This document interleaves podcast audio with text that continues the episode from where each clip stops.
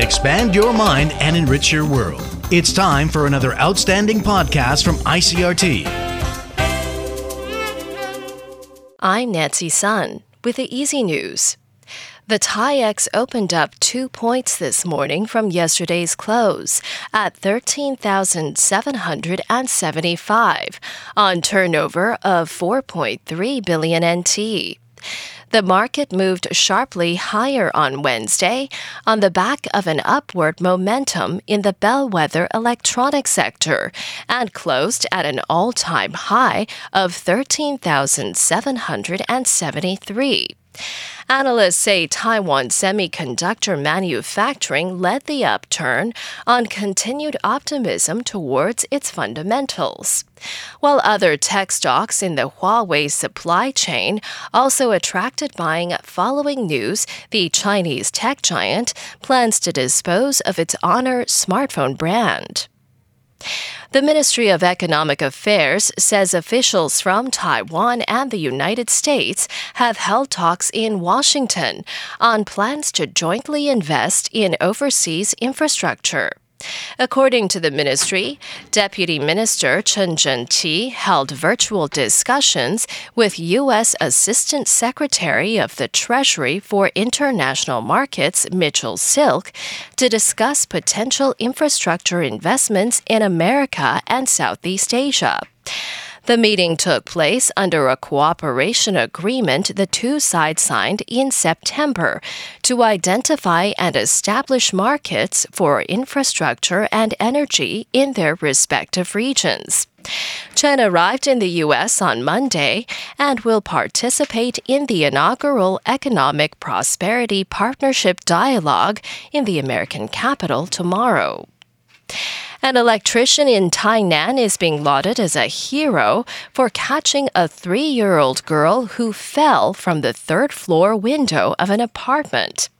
According to Lin Fengtian, who works in an electronics store on the ground floor of the building, he saw the girl sitting on the windowsill, and when she fell, all he was thinking was, I must catch her.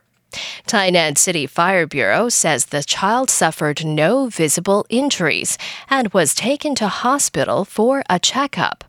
The city's Social Affairs Bureau is now investigating the matter.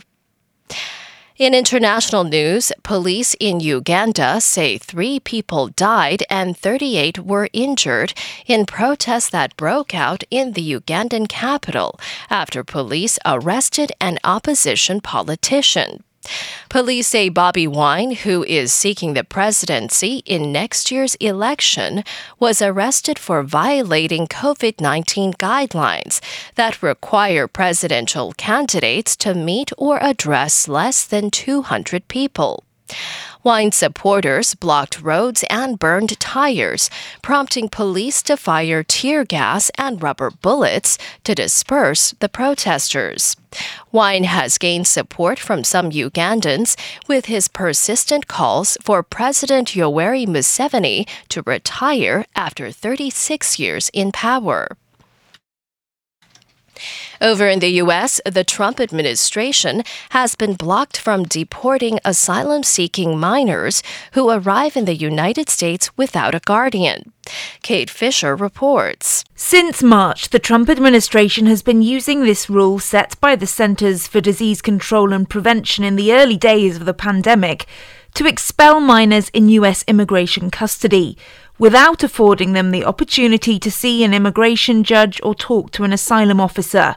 The Trump administration has said the CDC orders necessary to prevent COVID 19 outbreaks inside migrant holding facilities and border communities. But advocates for migrants have denounced it as an attempt to gut humanitarian protections for border crossers. Kate Fisher, Washington. And Bahrain's foreign minister is visiting Israel in the latest sign of warming ties following a series of U.S. brokered normalization accords between Israel and Arab nations. The minister flew into Tel Aviv yesterday and will hold meetings in Jerusalem with Israeli Prime Minister Benjamin Netanyahu and other top officials. He will also take part in a trilateral meeting with Netanyahu and U.S. Secretary of State Mike Pompeo, who also arrived on Wednesday. Bahrain followed the United Arab Emirates in agreeing to establish full diplomatic ties with Israel earlier this year. And that was the ICRT news. Check in again tomorrow for our simplified version of the news, uploaded every day in the afternoon. Enjoy the rest of your day. I'm Nancy Sun.